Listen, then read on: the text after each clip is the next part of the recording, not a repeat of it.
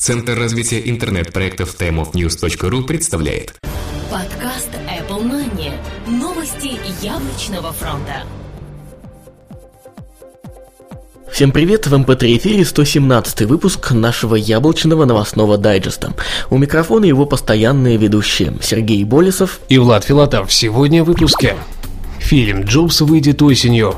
Новый iPhone делал Стив Джобс. 3G станет доступен в FaceTime. OS X 10.8 получит автоматическое скачивание приложений. Экран и новые детали всплыли в сети. OS X Mountain Lion получит диктовку как на iPad. И Apple разрабатывает стилус для iPad.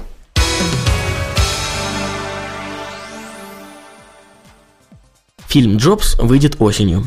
Первый фильм «Джобс», основанный на биографии Стива Джобса от продюсера Джо Шоу Майкла Стерна, должен выйти уже этой осенью. Сейчас известно, что роль Стива Джобса будет играть Эштон Кутчер, а съемки начнутся в историческом гараже, где Стив Джобс и Стив Возник основали компанию Apple. При этом сейчас в работе находится также и второй фильм, снимаемый компанией Sony, но он, скорее всего, начнется с событий славы Макинтош и перехода Стива Джобса из Next в Apple.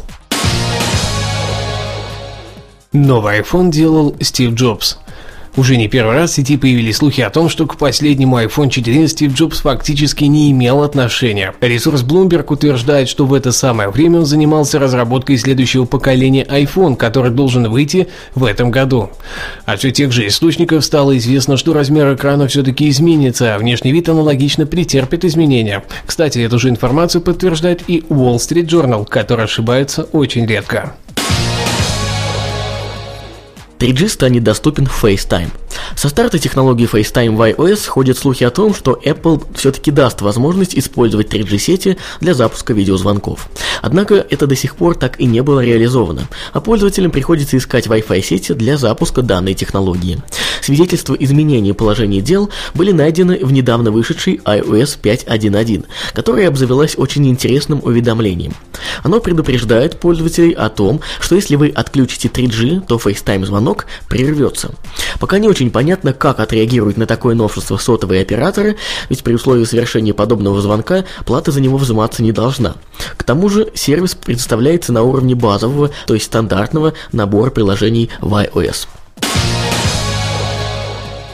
OS 10.8 получит автоматическое скачивание приложений. Последняя сборка OS X 10.8 Mountain Lion за версией 3 ввела очередную порцию немасштабного, но очень полезного функционала. Главной из новых фич стала возможность автоматического скачивания приложений, то есть все будет проходить аналогично тому, как это сейчас реализовано на iPhone и iPad. Купленные или обновляемые приложения будут фонов загружаться на ваш Mac при условии включения данной функции в настройках. Вам больше не нужно будет устанавливать приложение вручную, если вы его купили на другом Mac с вашей учетной записью. Правда, сейчас, кроме этого переключателя, ничего и нет. Работоспособность данной функции, похоже, стоит ожидать в следующих версиях или уже в финальном билде яблочный OS. Экран и новые детали всплыли в сети. Как и всегда, первые слухи о новых iGadget'ах мы видим при появлении в сети утечек от производителей, которые начинают отсылку запчастей для ремонта. В этот раз все оказалось аналогично, и перед нами появились экраны белого и черного iPod Touch нового поколения. Как это ни странно, они имеют размер дисплея 4 и 1 дюйма. Если данный поставщик комплектующих окажется прав и это не очередная подделка, то в iPhone, скорее всего, будет экран именно такого размера. Ранее Apple всегда придерживалась схожих размеров экрана в умном плеере и в своем телефоне, что может случиться и в этот раз. Также в сети появились пока не проверенные фото нового гибкого кабеля для кнопки Home и задней камеры. Пока нельзя сказать точно, правдивы ли они, но если они будут именно такими, то нас и вправду ждет серьезное изменение в дизайне айфона. В старом корпусе разместить их просто невозможно. OS X Mountain Lion получит диктовку как на iPad.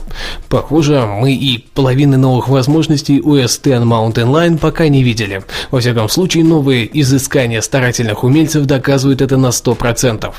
Очередное копание во внутренних структурах новой яблочной OS привело к тому, что в Safari была найдена таблица с различными комбинациями клавиш. Одна из таких комбинаций демонстрирует нам функцию Start Dictation через одновременное нажатие двух клавиш Command плюс Command. Талант. Такой подход вполне логичен. Это не полноценная но нечто подобное мы уже видели в третьем поколении iPad.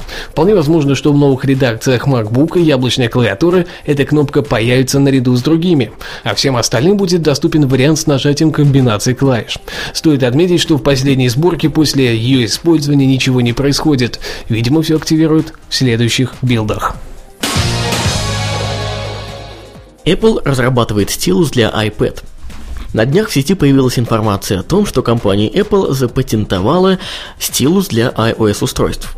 Более того, в патенте описываются два разных стилуса. Один обычный для емкостного экрана, а другой оптический для повышенной точности позиционирования. Также в патенте описывается стилус с обратной связью, который реализуется с помощью вибраций при прикосновении к элементам интерфейса. Будет весьма забавно, если Apple использует эти патенты против Samsung в суде.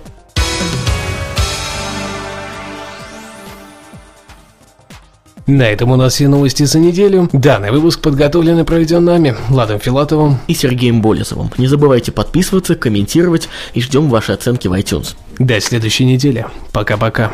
Пока.